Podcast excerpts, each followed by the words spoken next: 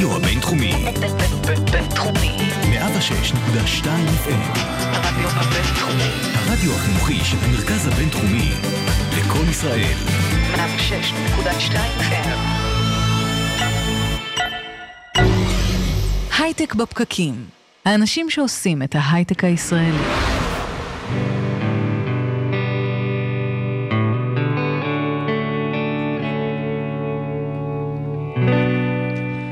בוקר טוב, יום חמישי, השני למאי 2019, הייטק בפקקים. אני תקוע בשנות ה-60, ואת במנה הראשונה.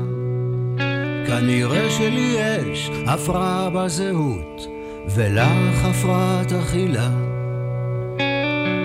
אני יכול להסתדר רק עם עגבנייה במקרר, אבל את תמיד רוצה יותר.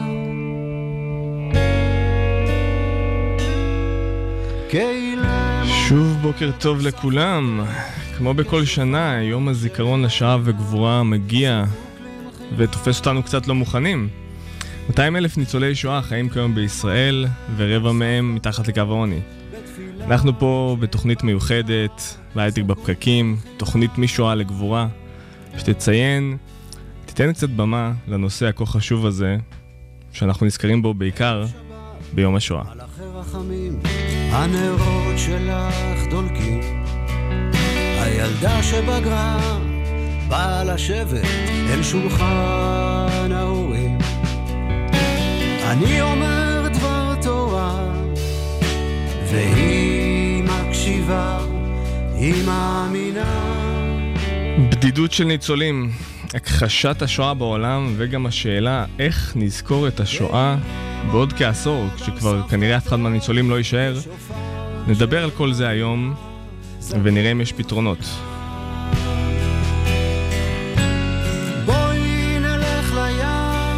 נשטוף את הפצעים.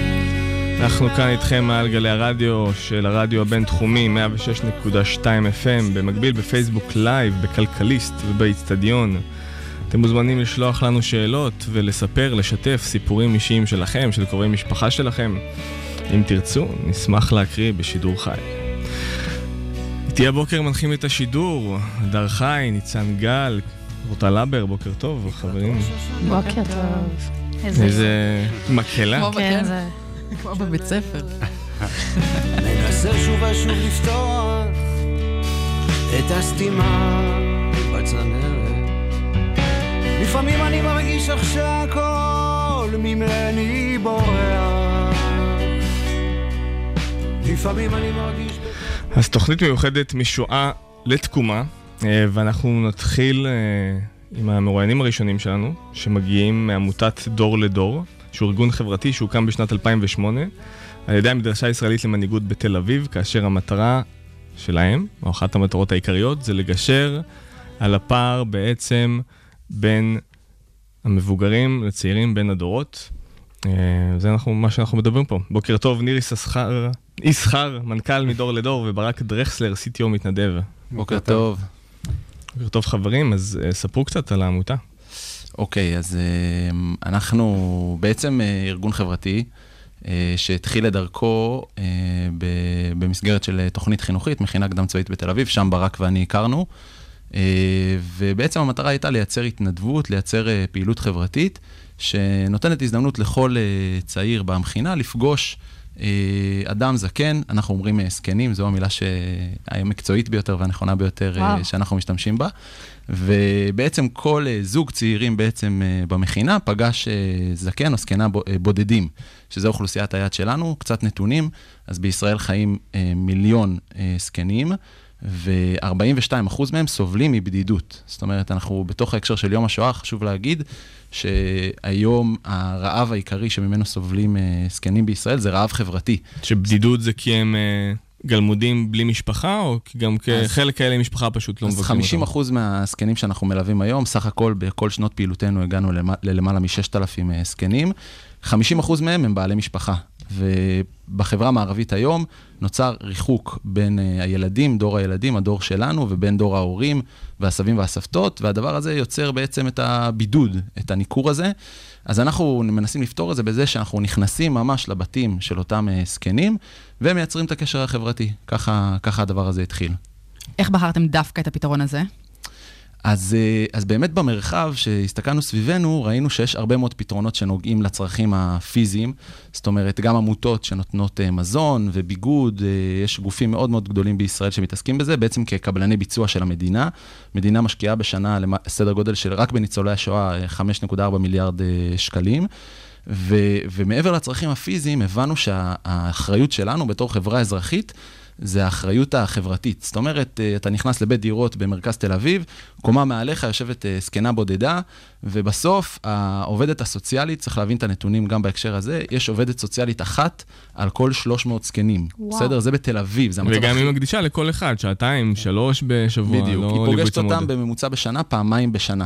וואו. אז בסוף המדינה לא אחראית, לא יכולה להיות אחראית על ההיבטים החברתיים. מי שצריך להיות אחראי על ההיבטים החברתיים זה אנחנו, חברה אזרחית, וככה בעצם אה, נולד דור לדור. שבוא תעשה לנו ממש מהר אה, סקירה של מה בפועל אתם עושים כדור לדור. כן, אז באמת בשלוש שנים הראשונות של הארגון, יצרנו שלוש תוכניות מרכזיות. מרכזיות. הראשונה היא תוכנית דורות, שזה ממש פעם בשבוע צעיר נכנס לבית של זקן או זקנה בודדים, באותו יום, אותה שעה, ומשמש להם עוגן חברתי. הדבר השני זה אה, סדרת אירועים בכל חג, אנחנו מקיימים אירוע בין-דורי. אה, ואז זה גם נותן הזדמנות למישהו שהוא רוצה לעשות אה, התנדבות אה, חד פעמית. והדבר השלישי, שזה עיקר מה שבאנו לדבר עליו כאן היום, זה בעצם איזושהי יוזמה שנקראת עזרה בדרך. התחלנו אותה אה, מתוך קבוצת חברים שלנו, בעצם אה, גם ברק שהיה בצוות המקים של, ה, של הארגון, אה, הקמנו בעצם קבוצת וואטסאפ, ודרך קבוצת הוואטסאפ הזאת נתנו הזדמנות לאנשים להתנדב באופן חד פעמי ונקודתי.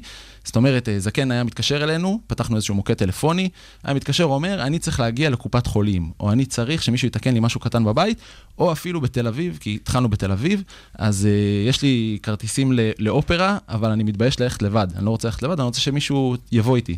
אז בעצם יצרנו ממשק שמחבר בין אותם זקנים שמתקשרים ומבקשים ממנו את הבקשות, לבין אותם צעירים שרוצים לעשות את ההתנדבות על הדרך. התוכנית הזאת בגלל זה נקראת עזרה בדרך. זה ה, ה, בעצם הסטארט-אפ החברתי.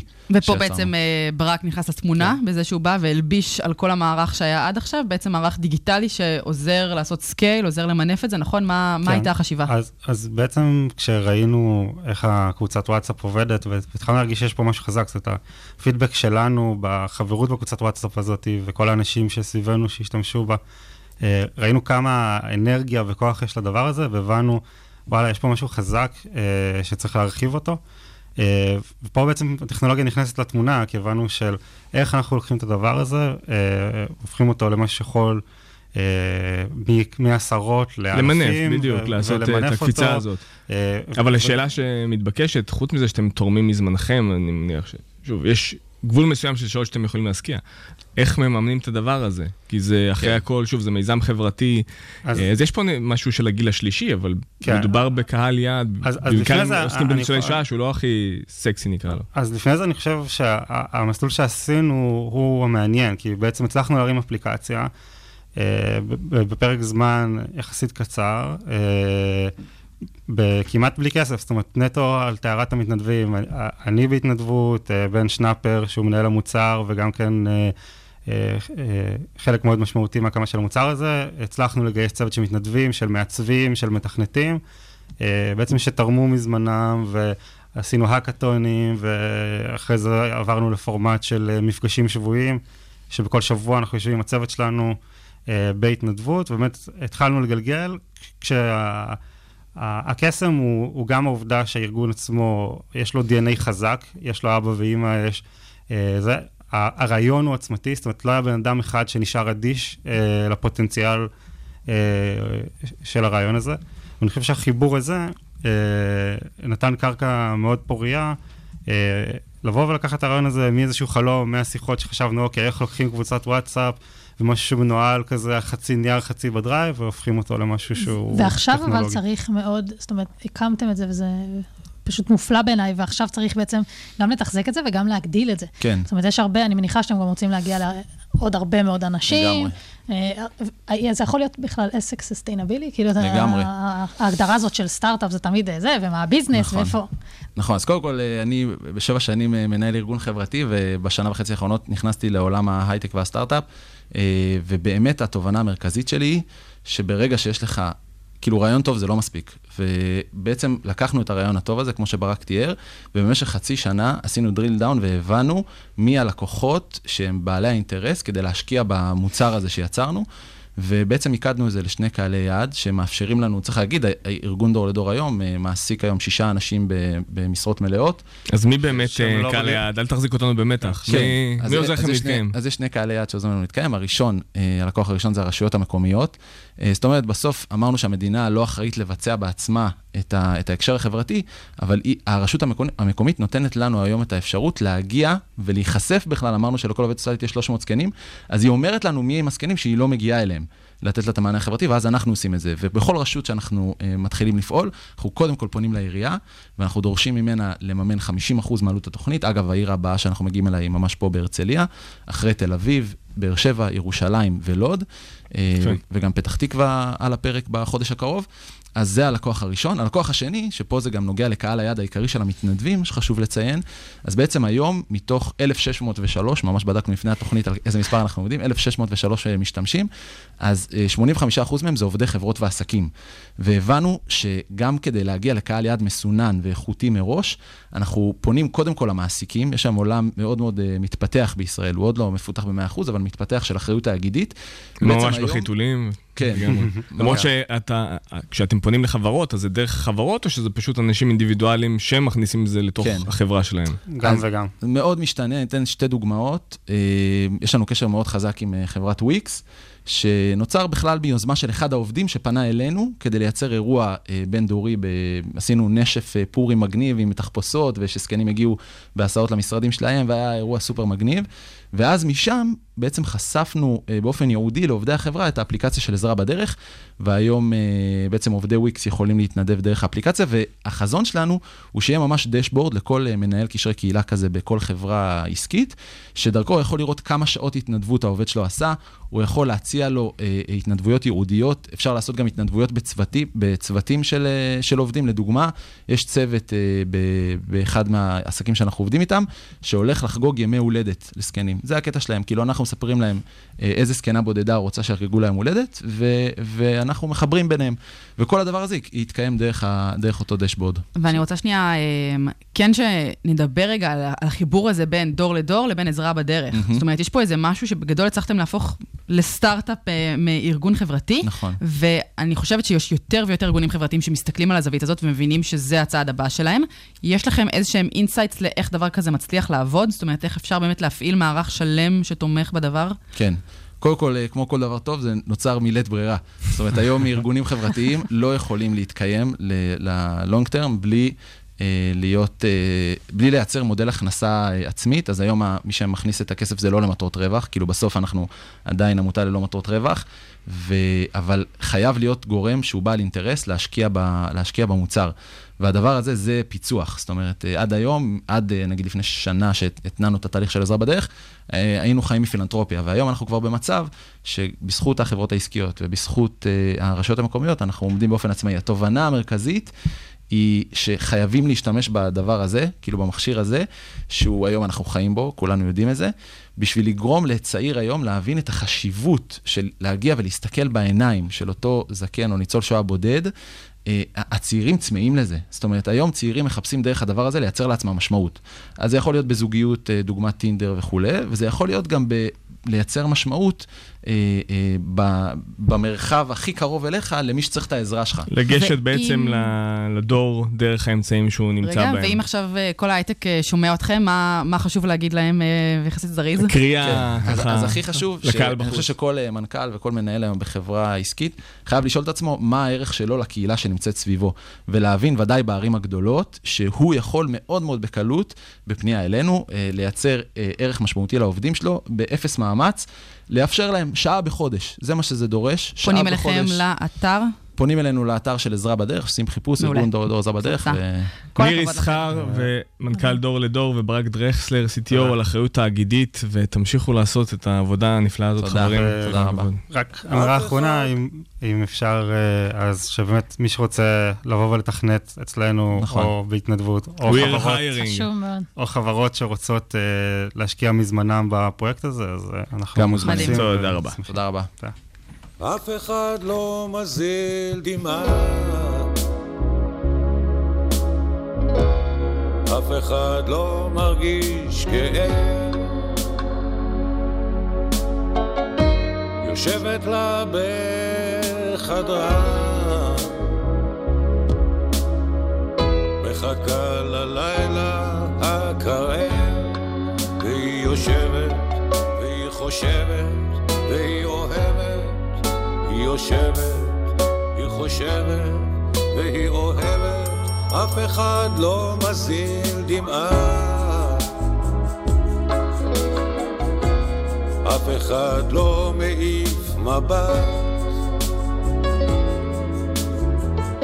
שקועה עמוק עמוק בתרדמה.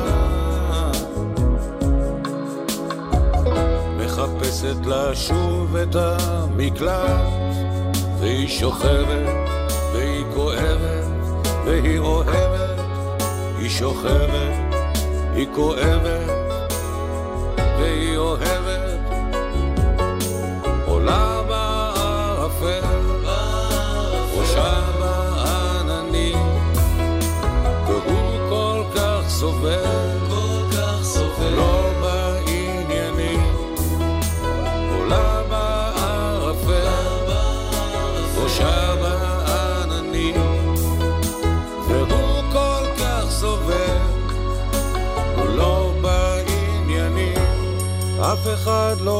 מזיל דמעה.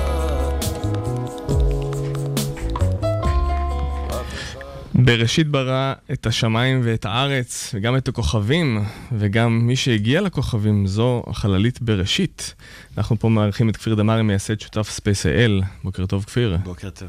וגם לכם יש אה, סיפור אפילו פיקנטי, אפשר להגיד לו, שמתחבר לשואה, חוץ מהדברים שעשיתם עם SpaceIL. אני חושב שבאמת הסיפור של SpaceIL יש, יש הרבה חיבורים. אה, אם זה מתנדבים שלנו שהיו במסע אה, עדים במדים בפולין, וזה היה באותו יום שבו שלחנו את התמונה הראשונה בעצם אה, מהחללית עם כדור הארץ ברקע, עם, עם, עם עם ישראל חי. אז קבוצה של חיילים בפולין, מחנה השמדה, ואתה יודע, רגע מרגש, אבל גם הרגע שבעצם עם כל הדבר הזה הצלחנו להגיע עם עם ישראל חי, ואנחנו בדרך לירח. אם זה הסיפור ש... סיפור של פיטר גינץ, שהיה באושוויץ, אה, ילד אה, שרצה לצאת מהמקום הזה, וצייר את, אה, את עצמו כאילו הוא על הירח ומצייר ומצייר את כדור הארץ מרחוק. ו... בורח בעצם מהמציאות. בורח מהמציאות, ו- והנה, עם כל מה שעברנו, עם כל ההיסטוריה, אה, הצלחנו, לא הצליחו לעצור אותנו, עם ישראל חי, אה, ו- והצלחנו להגיע אה, לירח. אה, אז, אז לגמרי, אנחנו רואים את עצמנו חלק מהיסטוריה ארוכה של... בעצם אנחנו בתוכנית משואה לתקומה, ואנחנו כך קרובים בשבועות בין יום השואה ליום הזיכרון ליום העצמאות, שזה הכל פשוט מתערבב, אה, ובעצם ההגעה שלך פה לאולפן היא מסמלת את אחד ההישגים המרשימים שיש למדינה, כאילו, חוץ מה מה שעכשיו דיברנו על סיפור הפיקנטי, יש פה בעצם את ההצהרה הכי עצמאותית והכי חזקה שהייתה פה בעשרות שנים האחרונות, ההגעה לירח. אה, ורק זה, כאילו, רק זה מרגש מאוד. חוץ מזה, כל מה שעשיתם. נכון, ואנחנו באמת אה, מדברים על המעבר הזה מ- מעצבות, מעצב גדול אה, לשמחה גדולה, ואנחנו באמת שמחים אה, לארח אותך פה ולהראות שהפרויקט שלכם מראה באמת שישראל חזקה. אה, ו... עכשיו, קצת מעבר לישראל, אני רוצה לשאול אותך איזה כמה דברים. אני מנסה לדמיין לעצמי את, ה, את אותו יום שאתם uh, עובדים כבר איזה כמה וכמה שנים על uh, איזה נושא מסוים, ואתם מגיעים, באמת, יש לכם הישגים מדהימים, וזה לא מובן מאליו שהגעתם ל, ל, להיסטוריה סביב הירח, וממש למסלול שלו והכל, אבל היה רגע מסוים שבו ציפינו לנחות, ו, והחללית בעצם לא נחתה, ומעניין אותי כ... בחברה, מה ההרגשה עם האנשים, מה, מה כולם, אני, אני רוצה לדעת היום שאחרי, את, איך אנחנו מדברים עם האנשים. היה עצב בטח, בעצב גדול, אתם בטח הרגשתם איזושהי תחושת פספוס. ולקחתם את זה בשתי ידיים עם בראשית 2, וממש מעניין אותי לשמוע כאילו איך הצוות מתקדם ו, ומה הולך עכשיו שם. אז קודם כל עמותה, אה, אנחנו לא כן. חברה, אה, אבל, אה, אבל אני חושב שמן הסתם הייתה איזושהי, אתה יודע, צביטה בלב על זה שקיווינו אה, לנחות, אה, אבל כשאנחנו מסתכלים על זה, אנחנו מסתכלים על זה כהישג עצום. זאת אומרת, הצלחנו להביא את ישראל לירח, להפוך את מדינת ישראל למדינה השביעית על הירח. היינו המדינה הראשונה בהיסטוריה שהייתה לה את החוצפה לחשוב שאנחנו נצליח אה, אולי לנחות בפעם הראשונה, וממש ממש כמעט אפילו הצלחנו לעשות את זה. כן, זהו, לכלל המאזינים, ממש חשוב לי ש, שאנשים יבינו את מהות ההישג, שאנחנו מדברים פה על עמותה שהיא ממומנת פרטית, היא לא, היא לא עוד, אה, עוד נאס"א, עוד חברה שממומנת על ידי ממשלות, זו עמותה שממומנת פרטית, יש לזה סמל אדיר, ש, ש, שמקום שהוא ממומן פרטי, עוד פעם, הם לא חברה, אתם עמותה, אבל מקום, גם חברה וגם עמותה שממומנים באופן פרטי, מגיעים בצורה הזאת, זה, זה מדהים. אז, אז, אז גם ממומנים באופן פרטי, בעצם הגוף הראשון שאי פעם, הגוף הפרטי הראשון שאי פעם הצליח לעשות את זה. אה, גם, אה, גם מדינת ישראל, גם חללית הרבה יותר קטנה, שעולה הרבה פחות מכל משימה אה, דומה אה, בהיסטוריה. אז כן, יש פה המון המון המון הצלחות, והמון אנשים שהיו צריכים לעבוד הרבה מאוד זמן כדי לגרום לזה לקרות. כן. אז, אז אז אני אומר, בסופו של דבר אנחנו מסתכלים על זה כהצלחה מאוד גדולה, וזה עוד לפני שאפילו דיברנו על הצלחה באמת גדולה, שזה האימפקט שזה עשה, והעדים שזה עשה בארץ ובעולם. ילדים, היו מיליונים שצפו ברור. ב, ב, באירוע, 38 אחוזי רייטינג באר, בארץ, וואו. וזה עוד לפני אנשים שראו את זה באינטרנט, ואנשים בניו זילנד, אוסטרליה, שוודיה, ארצות כן, הברית. וגם זה... התחום הזה של יזמות חלל, אתה חושב שיהיה לזה שזה ייתן אימפקט אדיר? בטח לקדם את התחום הזה. אז אנחנו בעצם באמת הראשונים בהיסטוריה שעושים את זה. יש היום עוד הרבה גופים שעובדים על לנסות לבנות רוברים. אם רגע מסתכלים על זה, אפילו שנייה, אני אקפוץ ואחבר את זה גם למדינת ישראל, ואני אגיד שהשוק, השוק, שוק החלל, אנחנו מדברים על משהו כמו 300 מיליארד. אז צריך להבין, זה משהו כמו פי יותר משתיים, כמעט פי שלוש, נקרא לזה, משוק הסייבר. שוק הסייבר אנחנו 10 אחוז, לא צריך להיות 10 אחוז, גם אם נהיה 2 אחוז, אנחנו מדברים על מיליארדים שבעצם יכולים להגיע למדינת ישראל, כי באמת יש פה יכולות מדהימות בחלל. אז כן, זה שוק. שנייה, בואו ננסה לעשות זום אין. כן. אנחנו רוצים לשמוע באמת התחושות, הרגשות. זה היינו שם, כל מדינת ישראל הייתה איתכם באותו רגע ששקד כבר דיבר. החזקנו אצבעות, ספרנו לאחור, ילדים התאספו מול המסך, אתם כבר גם מאמינים בציפייה, זה הולך לקרות, זה הולך לקרות, זה הולך לקרות.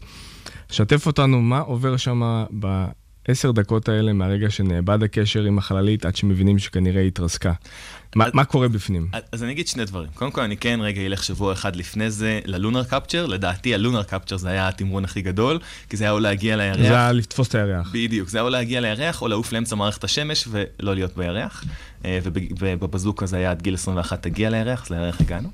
אבל, אבל באותו רגע, כאילו, תראה, גם כששאלו אותי חצי, שנה, חצי שעה לפני שהתחיל התמרון, מה הסיכויים שזה יצליח, אם משהו יכול להשתבש, אמרתי, יש המון דברים שיכולים להשתבש. זאת אומרת, אני יודע שהייתה תקווה שזה יקרה, אבל אנחנו בצורה ריאלית, זאת אומרת, קיווינו שזה יקרה, אבל הבנו שיש הרבה דברים שיכולים להשתבש בדרך. כן. אם תסתכלו על הסרטון שזה קורה, אז אתה אמרת עשר דקות, אני חושב שאני הבנתי עוד לפני.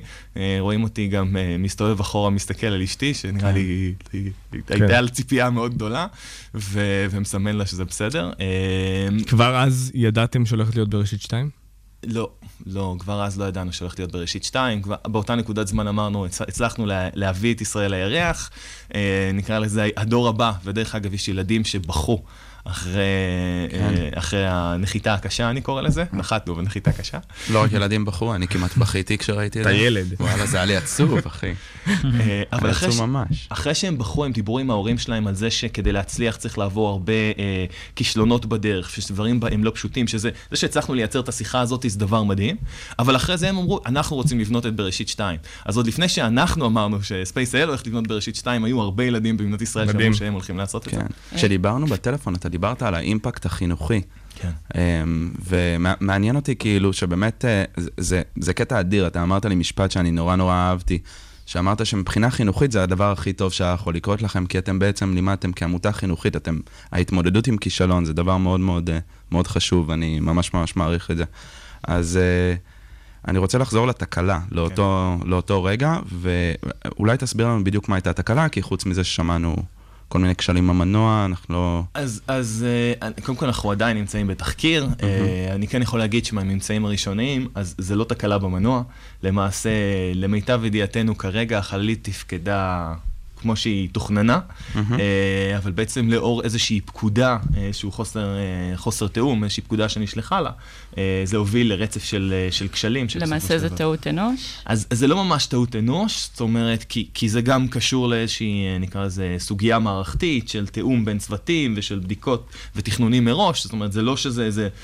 מישהו בטעות לחץ, בסדר? Mm-hmm. זה לא טעות כזאתי, אה, אבל זה משהו שאנחנו קודם כל עדיין חוקרים אותו, ומן הסתם בראשית 2, אנחנו כן. מבינים אבל שהחללית תפקדה כמו שצריך, שזה אומר שזה מעלה משמעותית את הסיכויים אה, להצלחה. כן. כפיר, והתארחת אצלנו פה ב-2011. 17. 2017. 11 לא, לא היינו קיימים. הם התחילו ב-2011. אתה יכול, אה, עבר הרבה זמן, מ-2011 עד עכשיו, היה איזושהי מחשבות בדרך, אולי הפרויקט הזה לא יצליח, אולי נוותר? נוותר לא. אה, אבל האם הפרויקט לא יצליח? מ-2011 היו עשרות פעמים שלא ידענו אם הפרויקט הולך להסתיים או לא להסתיים בעוד חודש. אנחנו, היו תקופות שאנחנו כיזמים אמרנו, טוב, אין משכורות לחודש הבא, אנחנו לא ניקח משכורות שיהיה לעובדים ואנחנו נשרוד. זאת אומרת, היו המון המון המון אה, רגעים כאלה מן הסתם. Mm-hmm. אה, אבל אני חושב שאת הלוותר זה לא, זה היה או, או, או, אה, או ליפול בגדול או להצליח, זה כאילו היו שתי אפשרויות ששמנו לפנינו. אה, ראיתי דרך אגב את ההקלטה של הסרטון, ושאלתם אותי עם הרבה זה, ואם לא כבר הצלחנו ולא זה, ואנחנו אמרנו, לא, אנחנו נמשיך, אנחנו נגיע והגענו. כן. אני כן אה, חשוב לי לציין את הרגע הזה, גם באמת להגיד המון תודה לכל כך כל כך הרבה אנשים שהיו איתנו בשמונה שנים האחרונות, גם השותפים שלי, יריב בש ויונתן ויינטראוב, גם כמובן התורמים בראשם מוריס קאן, אה, שהוא היושב ראש שלנו, משפחת אדלסון ושוסטרמן ואדמס ו... המון, באמת המון אנשים מעורבים בעשייה הזאת. כן, והמון עובדים. והייתה אה, עכשיו פגישה עם נאסא, ראינו? נכון, הייתה פגישה עם נאסא, לראות איך הם יכולים להיות אה, שותפים בעצם בבראשית 2, אבל באמת גם... תזרקו להם איזה אחוז, לא יותר... אחוז. אה, מה הם יודעים? אבל גם באמת משפט שאמרתי, זה כדי להגשים חלום. צריך לא רק לחלום אותו, צריך שעשרות אנשים לא יעבדו יומם ולילה כדי לגרום לו לקרות, ופה באמת עובדים מדהימים, מתנדבים שבזכותם הגענו למעל מיליון תלמידים, כן. ואותם תלמידים שראו את, ה, את רגע הנחיתה, התרגשו מזה שישראל הצליחה לעשות זה, אבל באמת כבר באותו רגע הבינו שיש הרבה מדע והנדסה מאחורי זה, ובאו ואמרו שהם רוצים להיות מדענים והם רוצים להיות מהנדסים, ובאמת יש המון המון מה להודות. קודם כל, התהליך הזה, אה, גם שיתפתי אותו בפייסבוק, לדעתי, חוסר, כביכול חוסר ההצלחה שלכם בנחיתה על הירח, בעצם מדגימה את החיים כהיותם בצורה הכי נכונה לתלמידים, למערכת החינוך, שאתה לא חייב לשאוף למצוינות, אתה חייב להמשיך בדרך שלך להאמין, כי יכול להיות שאתה לא תצליח בפעם הראשונה, רוב הסיכויים נגדך, אבל העובדה שקפצתם כל כך מהר על הרגליים, אמרתם, עושים את בראשית 2, זה פשוט מדהים, זה סגירת מעגל, גם אני לא יודע מה יקרה בבראשית 2, העברתם פה את המסר הכי חזק שיכול לעבור, ורק על זה אני מוריד את הכובע בפניכם. אה, וביום העצמאות, אה, אתה ומוריס כאן תדליקו משואה. איך ההרגשה? האמת, הרגשה מדהימה, אנחנו uh, מתרגשים, uh, באמת. אחרי הנחיתה הקשה, אה, אני קורא לזה כאמור, קיבלנו המון המון המון פידבקים חיוביים, ואני חושב שפתאום שקיבלנו גם את ההוקרה הזאת מהמדינה, זה משהו שריגש אותנו. זהו, אנחנו אמנם שניים שהולכים להדליק את המשואה, אבל כמו שאמרתי, בשם הרבה מאוד אנשים שעבדו לאורך השנים. אה, אז זה מרגש גם ברמה של ספייסל, גם ברמה האישית, אתה יודע, לא, לא דמיינתי אי פעם ש, כשהתחלנו שזה יגיע למשואה. אה, כן, ו... ואני מאוד מתחבר למה שאמרת לפני רגע, שבאמת העובדה שזה לא היה קל ופשוט ונחתנו וזהו, גרם לכך, ש... גרם לכולם להבין שזה באמת משימה לא פשוטה. אה, כאילו אם היינו נוחתים זה היה אוקיי, אתה יודע, כמו, כן, סליחה, וואו. סליחה על ההשוואה לזה, אבל בוא נפתח אפליקציה באנדרואיד וזה, זה משהו כזה... זה כן. משימה של 100 מיליון דולר, של אה, 14 דיסציפלינות הנדסיות שונות. גם היו לכם הרבה הצלחות בדרך, זאת אומרת, זה לא, ההצלחה לא הייתה רק ננחת וזהו, היו נכון. הרבה משימות בדרך שהצלחתם בהן. נכון, אבל, אבל זה באמת כאילו אתגר מאוד מאוד גדול שחייב, את אומרת ש, שהיו לנו הרבה הצלחות, אבל כל הצלחה הייתה בפעם הראשונה שניסינו, היינו חייבים להצליח בה, אה, אז באמת אה, הרבה אתגר והרבה הצלחות, כמו שאת אומרת. כן, אני חושב שזה... כפיר דמארי, מייסד שותף SpaceIL, על המסע מבראשית לבראשית ועד למשואה. מחז... מחזיקים לכם אצבעות שבראשית 2 תצא לדרך במהרה, וניפגש פה עוד כמה זמן לשמוע על המסע שלה. תודה רבה.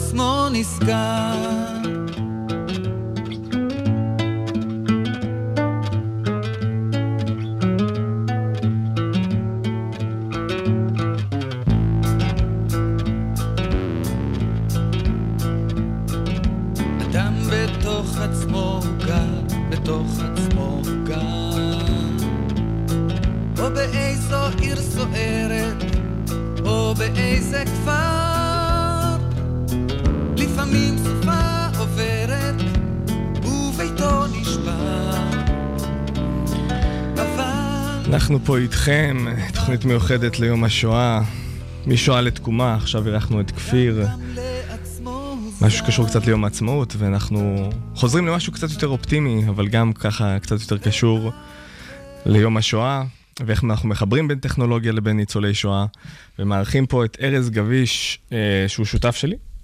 ומיוזמי אקאטון. ניצוץ לדורות, וברגע זה. את יכולה להמשיך מפה. ועכשיו הוא נבוך והוא כולו אדום, אז הוא מעביר את זה אליי. ורוד.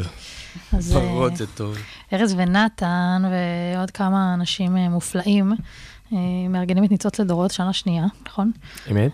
תספר לנו קצת, ארז. אז בעצם הכל התחיל מהרעיון של לקשר את כל החדשנות וכל הרצון הטוב וכל הידע והיכולת של אנשים בעולם הטכנולוגי היזמי בישראל, uh, לטובת נו- נושא שבאמת uh, קרוב לכולנו. Um, ולעשות משהו בניסו, בנוגע לזה, ולעשות משהו קצת אחר. כשעושים משהו קצת אחר, גם מקבלים תגובות קצת אחרות, אנשים לא יודעים כל כך זה. את זה בהתחלה. אבל כן, ככה זה התחיל, ושנה שעברה היה אירוע נפלא, החלטנו לעשות את זה שוב. כשאנחנו אומרים אירוע, למי שלא יודע, ניצוץ לדורות, מי שלא יודע, לא יודעת למה, ניצוץ לדורות, אקאטון, נכון? ש- איזה ש- מחמאה. כן, זה האקתון אה, של בערך 30 שעות אה, ברצף, שבאים לפתח פתרונות, ופתרונות טכנולוגיים בעיקר, לטובת עולם התוכן של השואה, הנצחה, חינוך, שיפור איכות ובעקבות חיים. ההצלחה של שנה שעברה, אז אתם עושים השנה עוד האקתון. אה, בעקבות ההצלחה, שההצלחה מבחינתנו זה כמה דברים. קודם כל, העלינו למודעות שאפשר לעשות דברים, אפשר לקשר בין טכנולוגיה לבין אה, עולמות השואה. דבר שני, היה מאוד מרגש, היה ממש מקסים. אנשים כל כך נהנו, הם הרגישו קצת כמו מילואים, שהם סוף סוף מתאפשר להם לתרום בצורה שהם יודעים לתרום. אה, וזה הידע והכלים We are- האלה. We're here to serve, כאילו ממש ככה. ממש ככה, כי בניגוד להרבה מאוד אקתונים אה, בעולם העסקי, אנשים באים כדי לנצח את הסטארט-אפ, כאילו, לקחת את הבמה בשביל הסטארט-אפ שלהם, לקדם, וכאן הם באו בשביל ליצור משהו טוב, בדרך כלל עבור אחרים, אגב, עבור הארגונים שעוסקים בזה. אז, אז הנה, אמרת ארגונים שעוסקים, אז באמת בוא נדבר רגע קצת על, על איזה סוג של, איזה אתגרים, כאילו, הם באים לפתור, אתה יודע, אנחנו רגילים להאקתונים עם אתגרי אה, המאה ה-21 וכולי וכולי. מה קורה היום בתחום הזה? אמ, עד השנה לא הרבה. אמ, אנחנו רואים שהרבה מאוד עמותות וארגונים מנסים לשרוד ולהמשיך לשרת את האוכלוסייה שלהם, שהם בדרך כלל עובדים עם אקסלים ודפים וניירות, למרות שיש שם אלפי מתנדבים. אין להם את הגשר הזה, הטכנולוגיה אין להם את ההבנה של איך זה יכול לעזור להם ביום-יום, והם עושים את עבודת הקודש שלהם. אה, שלנו זה נראה הכי טריוויאלי בתור הייטקיסטים שרגילים אה, לעשות אלף קישורים ב Zapier, שזה לארוחת בוקר. אה, אבל העמותות האלה ממש לא, לא בעולם הזה, זה כאילו עולם מקביל. הן צריכות עזרה, אה, וזה חלק מהעניין שאנחנו באנו לקשר. למה אמרתי עד השנה? משום שאנחנו רואים בחודש האחרון, ה story של אווה ואחרים, יש יוזמות ממש מעניינות, שזה חלק מהכיוונים שאנחנו הולכים אליהם. זה נפלא, זה לא קשור אלינו, אבל זה נפלא כי זה עוד אה, ערוץ שמנסה לשדר, יש עוד דרכים לעשות טוב ולקדם את הנושא הזה. וזה לא חייב להיות רק בדרך שעשו את זה עד עכשיו בחמישים שנה האחרונות, או כמה שעשו. דיברת על תגובות כזה אחרות ומוזרות, ושזה גם עוף, עוף מוזר. דיברנו על זה גם בריאיון הראשון עם אה, ניר וברק, שבסוף צריך אולי להזכיר את זה דווקא כי זו שאלה לא כך פופולרית. אה, מה לנו ולסטארט-אפים ולטכנולוגיה? Mm-hmm. אנחנו יודעים שיש יש דבר כזה לעשות טוב ולהרוויח כסף, אימפקט, אה, זאת אומרת, יש סקטור שלם לדבר הזה שמאוד מאוד רווח בעולם. אבל דווקא אוכלוסייה שהולכת ומצטמצמת, דווקא mm-hmm. משהו שהוא, זאת אומרת, הנגיעה שלו היא, היא, היא לאומית, אולי לעם היהודי. בדיוק כמו שדיברנו עם ספייס.איי.אל, שגם שם היה באמת את ההתנדבות. לחלוטין. אתם מקבלים תגובות כאלה? זאת אומרת, מה... יש דיון על הנושא הזה? כמה זה סציינבילי בעצם? יש הרבה מאוד דיון לגבי זה, אמ, שזה אחלה של דיון. Mm-hmm. למה אתם עושים ומה זה שווה ומדוע ולמה. אמ, אנחנו חושבים שבסופו של דבר, אנחנו עוזרים לעוד למודעות ועוזרים ליצור פרויקטים שחלקם במשפך הזה, בפאנל, יכולים ומגיעים למציאות ועושים מה שהם צריכים לעשות, לעזור במה שהם יודעים לעשות. זה האקתון שהוא חברתי. אה, חברתי זה לא אומר שזה לא עסקי, אבל זה חברתי. זה בא לכיוון הזה, הוא בא לנישה בתוך הגיל השלישי שאין לה קול, חוץ מהיום בשנה. אה, והעמותות שעושות את העבודה שם והארגונים, הם, הם עובדים בזה כל הזמן. ואין אחת שייתן את הזריקת אנרגיה, כי אין בזה היגיון כספי יותר מדי. אז כאן התארגנויות, כאלה יכולות לעזור. וכן, הרבה אנשים לפעמים, במיוחד שנה שעברה, הרימו גבה, כאילו, מה אתם רוצים? גם השנה? מרימים הרבה. גם השנה, כן. בוא לא נשכח. מה אתם אומרים על זה, אגב, אבל? בואו נפתח את זה ככה. כן. על מה, למה עושים את זה? לא, על לקחת... אתה לא יכול לדבר. אה, בטח שאני יכול.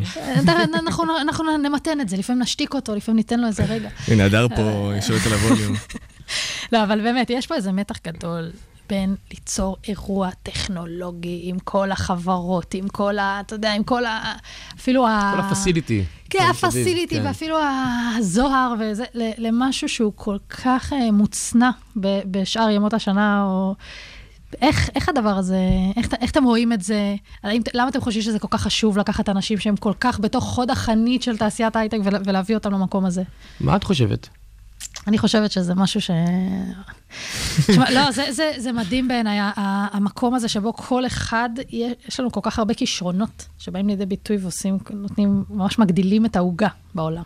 ודיברנו על זה אתמול, שממש הדבר הזה של כל אחד טוב במשהו, לקחת את כל מה שאנחנו טובים בו, את כל היכולות, את כל הפסיליטיז, את כל מה שזה, את כל המשאבים, ורגע לרכז את זה בתוך דבר שאם לא נעשה את זה, הוא פשוט ילך וידעך, ואנחנו רואים את זה, הוא פשוט הולך ודועך עם כל שנה שעוברת, המודעות הולכת ו... Mm-hmm. ו... וחוץ מזה, שזה משהו שנותן לנו, בתור הייטקיסטים לדעתי, איזשהו, איזושהי פרופורציה לא נורמלית על החיים. אחלה תשובה.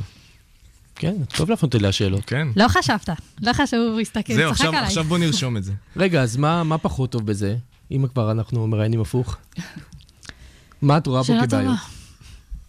Uh, מה קורה אחר כך? האם אנחנו מספיק... Uh, זאת אומרת, כמו שאנחנו טובים לבוא ולתת את השלושים שעות האלה, או אפילו חלק, חלק מהן, אה, ורגע לעזור, אני לא חושבת שאנחנו מספיק טובים בלשמור אחר כך על, ה, על הגחלת, mm-hmm. לתמוך את מה שאנחנו כל כך אומרים שצריך לעשות, וגם זה תלוי הרבה בנו.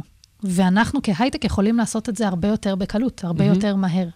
וזה מה שאני חושבת שיכול להיות אולי לא טוב בזה, שאנחנו כאילו באים ואומרים, יאללה, ניצוץ לדורות, כולנו באים, יומיים, מתנדבים, כן. איזה יופי, ועכשיו עשינו את שלנו, שלום, תודה. נתן דיבר uh, שנה שעברה uh, בריאיון איתו על העניין הזה באמת של uh, המשכיות, של מה קורה אחרי האקתון, ו... אתה יכול קצת אולי לספר על, ה, על מיזמים שממשיכים את הפעילות שלהם בעקבות האקתון של שנה שעברה? כן, אז יש לתשובה הזאת בעצם שני חלקים לדעתי. חלק אחד זה המיזמים עצמם שקמו ומה הלאה. אמ, יש את אה, מומנטו, שהם חבר'ה מהטכניון, שהם עדיין עובדים, פגשתי את מרדכי אתמול. הם, הם עושים חדרים של... בהם הם מאפשרים uh, virtual reality ו-augmented reality כדי להכניס קבוצות פנימה, uh, של תלמידים בדרך כלל, ולהמחיש להם את אירופה שלפני מלחמת העולם השנייה ואת המקומות ואת האירועים. הם ממש הוקמו בעקבות האקתון? הם הוקמו לפני. לפני? הם הוקמו לפני, um, וזה נורא מעניין גם מה שהוא אומר, שמה שהייחודיות זה שנכנסים כקבוצה. כשאתה נכנס כיחיד, אתה שם משקפיים על העיניים עם הטלפון ועם ה... את המשקפת, uh, משקפיים, אתה רואה, אתה מרגיש חוויה אחת. שבה קבוצה של ילדים בתוך החדר הזה זה עולם אחר לגמרי. זה מכפיל את התחושה. זה אחד, יש את הילף שהם התחילו אה, פיילוט עם איחוד הצלה, הם עושים משהו מאוד מעניין, ניצול שואה לצורך העניין מדבר אל האפליקציה, יש איזשהו ניתוח אה, של הדיבור, והאפליקציה יודעת אוטומטית לשלוח עזרה לגוף הרלוונטי, בלי לחיצות כפתור, בלי תפריטים. מדהים. יש עוד כל מיני כיוונים כאלה, וזה כיוון אחד. אה, יש כמה, כמה שלא שרדו, ורעיונות מטורפים, אם אפשר למצוא אותם באתר. החלק השני של זה, של היום של אחרי, זה הניסיון שלנו לקשר בין האנשים ובין המיזמים, בין הטכנולוגיות ובין החברות ספונסר שיפ, לבין אותם ארגונים ועמותות, למשהו שיותר למשך השנה. כאילו, regardless of מה יצרנו בתוך ההאקתון עצמו, בואו ננסה לדחוף לכיוון של שיתוף פעולה יותר. כן, שזה לא יהיה רק ביומיים האלה, כן. או ביום, סביב יום השואה, שזה יימשך. ש- ואגב, שהאירוע שלנו נמצא, אה, נתן לא שומע, אז, אז בעצה שלו וברעיון שלו, אה, שלושה שבועות אחרי יום השואה. אנחנו לא עושים את זה ביום השואה, ולא בשבוע הזה, ולא בשביל אה, real החלטה מעולה. בעיניי. אנחנו רוצים להגיד, אוקיי, אפשר גם חודש אחרי. ולצורך העניין, אני די משוכנע שאם היינו עושים את זה ביולי, אותו דבר ואותו אפקט. יש לנו המון המון אנשים שנרשמים, מעל 250 כבר. אמ, וזה העניין, זה לא היום הזה. אפשר לעשות בנובמבר. זה לדעתי אותו אפקט בדיוק. אז יש כאן עוד משמעות של, אה, של המשכיות, החיבור בין האנשים, חיבור בין הגופים. יש לנו כמה גופים שמאוד רוצים את זה והם עושים המון עבודה. ותבינו, על הספקטרום הטכנולוגי, אה, חברות קורפורט ויזמים, ארגונים ועמותות בנישה של הגיל השלישי. יש המון המון פער לגשר. לא תמיד זה מצליח, אבל אנחנו יזמים, אנחנו לא תמיד מצליחים, אנחנו עדיין מנסים. ארז, אף פעם לא דיברנו על זה, מפתיע, אבל אף פעם לא דיברנו על זה. אני יודע מתי קיבלנו את ההחלטה לצאת עם האקתון אה, ניצוץ לדורות 2, אבל מתי אתה אמרת, אני רוצה לעשות את זה בפעם השנייה?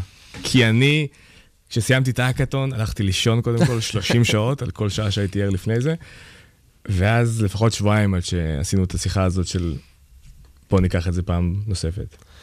תראה, אחרי ה-30 שעות האלה, אני הלכתי לשחק עם הבן של כדורסל, אבל זה כבר עולם אחר. אמ, תראו, יד, ידענו, צריך לש... דברים צריכים לשקוע. ידענו שאנחנו רוצים כי יצא פה כאן משהו טוב, ויצא הרבה מעבר לציפיות שגם ככה היו מאוד מאוד גבוהות מבחינתנו. אמ, אני חושב שהבנו די מהר שיש כאן משהו שאנשים אוהבים. אני חושב שיזמות זה ליצור מוצרים שאנשים אוהבים ומשתמשים בהם. זה המהות, זה ה basic.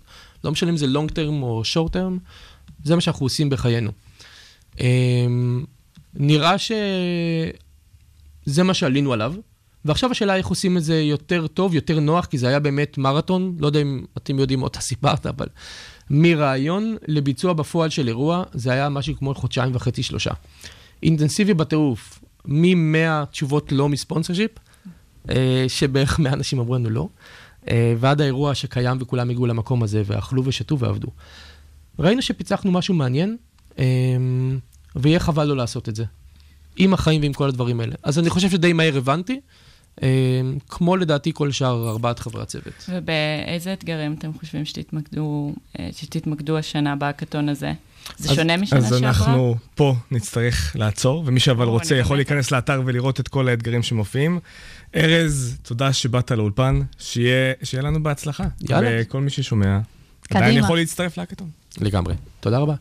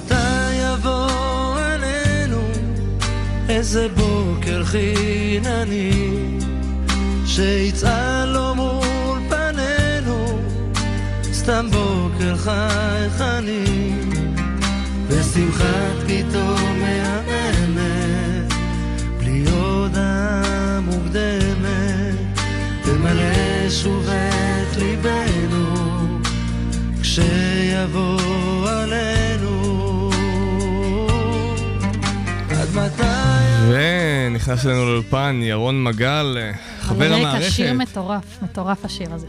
נכון. שיר מקסים, לצערי אנחנו צריכים uh, לעצור אותו. Uh, אבל, uh, ירון, בוקר טוב. בוקר מעולה. אתה מגיע אלינו אחרי... יום uh, השואה, כן. כן, אתה מגיע אלינו אחרי שהיית באברסט uh, לפני כמה שבועות, וראית שם פרספקטיבה שונה. ואולי בעקבות הפרספקטיבה השונה הזאת, גם הבאת לנו פרספקטיבה שונה להסתכל על יום השואה, ובכלל מלחמת העולם השנייה, בזווית קצת שונה. כי אנחנו הרי רגילים לסיפור שהיהודים אין מה לעשות, סבלו מאוד בשואה, והיינו שם הצד החלש, אבל אתה מציע זווית קצת אחרת. נכון, אז אני אגיד כמה מילים, באמת חשבתי על זה, הזכרת את הטרק המדהים שעשיתי עם הבן שלי בן 13 וחצי. אז ראשית כל, אה, אני בהקשר הזה חשבתי שיש איזשהו קשר בין דמיון מסוים שראיתי בין יום השואה לבין הטרק המאוד הישרדותי וקשה הזה.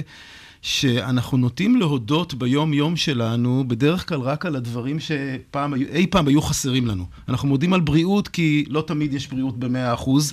אנחנו מודים על הצלחה, כי לפעמים יש גם כישלונות. אבל אנחנו שוכחים להודות, למשל, על זה שקר לנו, אנחנו מפעילים חימום. לא מובן מאליו. בגבהים בנפאל. בא לך מקלחת חמה ופשוט יש מים חמים. הוט בקט, אז זה המקסימום שאתה יכול לבקש. טוב. ואותו דבר לגבי השואה. יום השואה הזה מזכיר לנו שביטחון אישי זה לא דבר מובן מאליו, שהעובדה שאנחנו יכולים להחל... להחליט אה, מה אנחנו נעשה, ומה שלנו ומה לא שלנו, אה, זה הכל בידינו. זה כל כך לא מובן מאליו, ואנחנו שוכחים להודות כי מעולם לא חווינו את החוסר הזה. אז הנה עוד איזשהו היבט של יום השואה, אה, אבל רצינו לדבר על משהו אחר, אז אה, על- איזושהי מחשבה ש... על משהו שקשור לגרעין. על משהו ש... נכון, נכון, על משהו שגרעין, אבל זה גם בגרעין העניין. אה, אז ככה, אה, אז אה, באמת, באיזשהו מובן, אה, בגיל 16 נתנו לי משימה מבית ספר לקרוא את הערך באנציקלופדיה העברית על השואה, אה, שש שעות של קריאה. וגמרתי את זה נדהם ונפעם, כי בעצם הבנתי שהטענה הגרמנית שהיהודים משפיעים על העולם וצריך אולי קצת אה, לצמצם את זה, אה, מתברר שבהיבט מסוים היא נכונה, ובהיבט מסוים אה, היהודים מנעו מהנאצים אה, סיכוי לנצח את המלחמה. איך בדיוק זה קרה? איך בדיוק זה קרה? אה, בהקשר של הגרעין, כל הידע על נושא הגרעין היה בגרמניה. גרמניה היא ערש הפיזיקה המודרנית החדשה, תכף ניכנס לפרטים. אלברט איינשטיין. אלברט איינשטיין הוא המוכר מכולם, אבל זו סדרה של מדענים אה, אדירים, שהגיעו למסקנה שהאטום, שהוא לא אטום, אלא הוא ניתן לפיצוח, אה, ואחרי זה הגיעו למסקנה שאפשר לעשות מזה הרבה יותר מזה. אה, ואם היכולת הזאת והידע הזה היה נשאר בגרמניה, מאוד מאוד יכול להיות שכל היכולת הקונבנציונלית של בעלות הברית לנצח את מדינות הציר לא הייתה רלוונטית, ואולי אנחנו לא היינו יכולים לשבת פה היום באולפן, כי כל ההיסטוריה אה, הייתה, אה, הייתה באמת שונה. אה, צ'רצ'יל, אה, העוזר של צ'רצ'יל אמר פעם, שניצחנו במלחמה בגלל שהמדענים הגרמנים שלנו היו יותר טובים מהמדענים הגרמנים של הגרמנים. בעצם הייתה נהירה של מדענים גרמנים מחוץ לגרמניה, שהיו בעצם גרמנים יהודים שנסו על נפשם. יהודים, חצי יהודים ואוהדי יהודים, שבעצם אמרו, אנחנו לא נותנים, הם קיבלו החלטה לא לתת את זה, ואני אני באמת, אם אני קצת, אה, קצת אפרט את זה, אה, היה פעם איזה בכיר גרמני ששאל את היידנברג, אה, ראש פרויקט הגרעין הגרמני, כמעט היחידים שהוא לא יהודי בסיפור הזה, אה, הוא אמר לו, זה ש, שג, שגירשנו את היהודים זה לא פגע באוניברסיטאות, והוא באומץ ענה לו, לא, לא, זה לא פגע בהם, פשוט לא קיימות. אה, אז, אז המצב לפני המלחמה, שכל, כמו שאמרתי, כל הפיזיקה המודרנית נוצר אה, בגרמניה. אה, נילס בור מצליח להבין איך נראה האטום מבפנים. איינשטיין אה, מגיע מזה למסקנה שיש אנרגיה אדירה שחייבת להיות בפנים, שאנחנו פשוט לא מכירים אותה. מזה הנוסחה הכי מפורסמת שלו, E שווה ל-MC בריבוע. אה, ב-1938, המשמעות של האנרגיה הזאת, שבעצם אה, אם ניקח, נצליח לזקק את החומר הנדיר הזה, שנקרא אורניום 235, בגודל של כדור טניס, אפשר להשמיד עם זה את הירושימה ולהרוג 140 מיליון בני אדם. ב-1938, פעם ראשונה מדענים גרמנים, שנה לפני המלחמה, מצליחים לבקע אטום בודד. בעצם, מה שאתה אומר, שעד שהגרמנים התחילו לגרש את היהודים, או עד פרוץ מלחמת העולם השנייה, בעצם המדינה הכי מתקדמת שהייתה בחקר הגרעין זו הייתה גרמניה. לגמרי, לגמרי. ואם... שוגע. ואם הם היו מחליטים מאיזושהי סיבה שהיהודים הם לא כל כך רעים, ולא היו פועלים בקצב כזה לחסל אותם, והיו משאירים את היהודים, אז יכול להיות שהיו... הידם הייתה עליונה במלחמת העולם השנייה. מבחינת היכולת לפתח את זה, תראו, תראו תחום אחר שכן נשאר בגרמניה, שזה תחום הטילים, ובזה הגרמנים באמת ניצחו. הם היו יותר חזקים מכולם, אוקיי? וכל מרוץ החימוש בטילים בין ארצות הברית לאירופה, בין ארצות הברית לרוסיה אחרי המלחמה, הוא תוצאה של הגרמנים, המדענים הגרמנים שנלקחו אחרי המלחמה למדינות האלה. אז בדוגמה הזאת הגרמנים ניצחו, אוקיי? ושם הניצחון הוא חלקי. זה לא מכריע מלחמות טילים. אבל בהקשר הזה של הגרעין, אם אותו דבר הם היו עושים בגרעין, הם היו, היה להם יכולת אולי לנצח את המלחמה. אי אפשר לדעת בדיוק מה היה קורה בהמשך, אבל היתרון הראשוני שלהם היה עצום. מעניין אם הם היו, אם לא הייתה בריחת מוחות, אז אם למרות השואה, את היהודים שהם, אתה יודע, הגרמנים מחזיקי הידע, היו מחליטים להשאיר. למה את מתכוונת? כי הוא אומר, הייתה בריחת מוחות מאוד נכון. גדולה של יהודים גרמנים. הברחת מוחות. הברחת, לא, הברחת מוחות, לא, אבל אני אומרת, מעניין אם, זאת אומרת, למרות השואה, והמוחות האלה היו נשארים פה, בגרמניה, אם באיזשהו שלב הגרמנים היו רואים דווקא יתרון בלהשאיר אותם חיים אצלם ולנסות להכריע את המלחמה נגד היהודים. גם עם אותם, את ההמשכיות שלהם בטוח לא. בדיוק, זה... יש להם אידיאולוגיה שלמה כן, להלימם. נורא קשה, נורא קשה לשנות תוך כדי תנועה אידיאולוגיה שאת מנסה לחנך בה עם שלם לשנוא ו... לא, לחלוטין, אבל אתה פתאום הופך לאיזה, במוד הישרדות, אתה יודע, היטלר באיזשהו שלב נכנס לאיזה מוד הישרדות שלא משנה מה, אני רק רוצה להישאר ידי על העליונה. נכון, נכון. זה יכול להיות... קיצור, אני סתם עולות לי כל מיני מחשבות על איזה דיסוננסים חריפים יכולו להיווצר שם, זה נורא. נכון, ההיסטוריה היא מאוד שברירית, היא באמת יכולה להשתנות מכל דבר קטן. אם נמשיך את הסיפור, ב-1939, שלושה מדענים יהודים, גרמנים והונגרים, כולם למדו באוניברסיטאות בגרמניה, מגיעים למסקנה שניתן לעשות מזה נשק גרעיני. שאולי ניתן לעשות מזה נשק גרעיני, והם בעצם אלה שמקבלים את ההחלטה אם זה יקרה בגרמניה או בארצות הברית. כי מה שהם מחליטים לעשות זה לכתוב מכתב לנשיא ארצות הברית, להבריח אותו מגרמניה, להחתים עליו את איינשטיין, אוקיי? שהוא שיהיה... אוטוריטה. שהוא האוטוריטה ורוזוולט יכול להקשיב לו. ולשלוח בחשאי את המכתב הזה לארצות הברית, וזה מה שמתניע את פרויקט הגרעין האמריקאי. ואז כל אותם... פרויקט מנהטן הידוע. פרויקט מנהטן הידוע, יפה מאוד. ובאמת, וזה מתחיל את כל התהליך, שאותם מוחות בורחים מגרמניה לאט לאט, מוברחים, בורחים מגרמניה, משווה, מכל האזור, מדינות הציר, ומגיעים לגרמניה ומתחילים להקים את פרויקט הגרעין האמריקאי. כאשר, מי עומד בראש פרויקט הגרעין האמריקאי? איינשטיין. לא. יהודי. לא. יהודי אחר. יהודי אחר, כן, פיזיקאי... נשארתי עם איינשטיין כל הזמן. כן, פיזיקאי יהודי בשם רוברט אופנהיימר, שהוא מוגדר, מוכר כ, כאבי פצצת האטום. אוקיי? הוא הקים, הוא, הוא, הוא מריץ את פרויקט מנהטן, עוד יהודי. ובעצם, גם כדי לסכם את הסיפור ולהראות את הצד השני, יש גם לך דוג...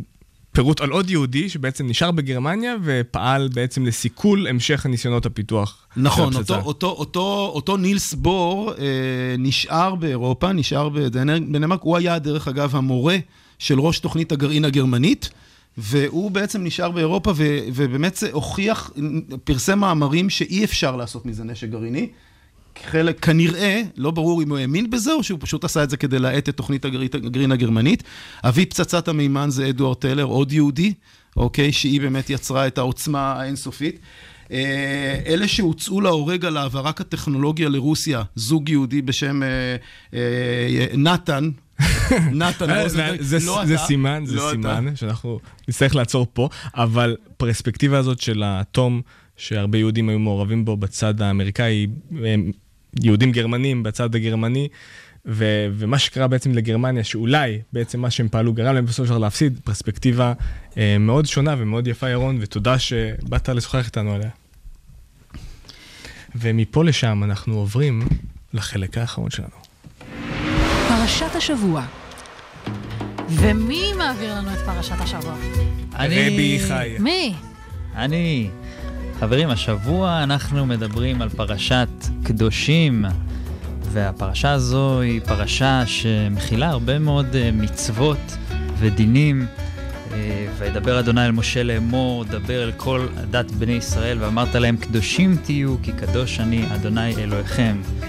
בין המצוות יש איסור על שנאת אחים, אסור לקלל שום אדם, אין לעכב שכר שכיר ואסור לגזול, ויש עוד אה, הרבה מצוות, אבל יש אה, מצווה אחת שתפסה לי את העין אה, בהקשר של היום הזה, יום השואה, אה, והמצווה הזאת היא, אין, לא תעמוד על דם רעך. לא תעמוד על דם רעך, אל ת, תסתכל על מישהו מהצד בצורה כזאת שאתה יכול לעזור שמח לו. להעיד אולי?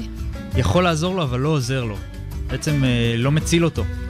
ופה ביום השואה זה מקבל אה, משמעות עוד יותר גדולה, כי בעצם היו הרבה סיטואציות שבהן או שאתה מציל את השכן שלך, היהודי שתמיד היה חבר שלך טוב, ופתאום ביום השואה הוא פתאום, אה, אתה יודע, או שאתה מציל אותו, ואתה מסתכן, מסכן את המשפחה שלך, או שאתה נותן לו ומלשין עליו ונותן לו בעצם למות.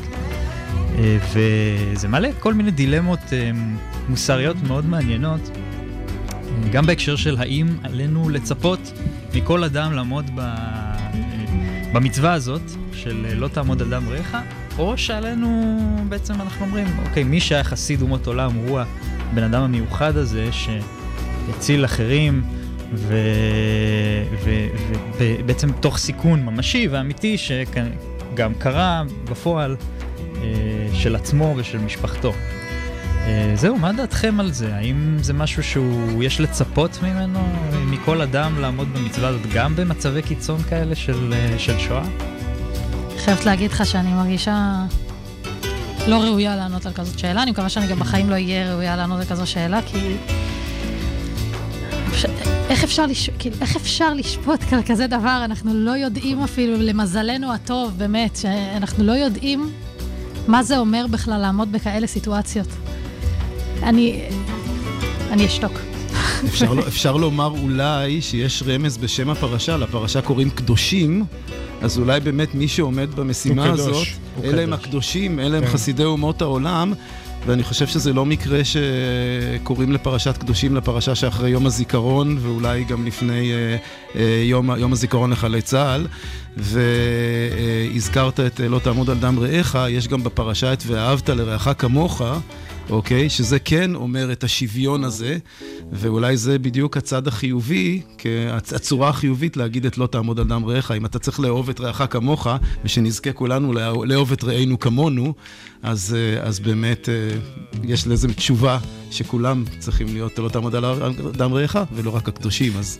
נראה לי הייתי נכשל בתור בן אדם מוסרי, אני לא רואה, באמת, לא רואה את עצמי, לא רואה את עצמי עושה את זה בתקופת השואה.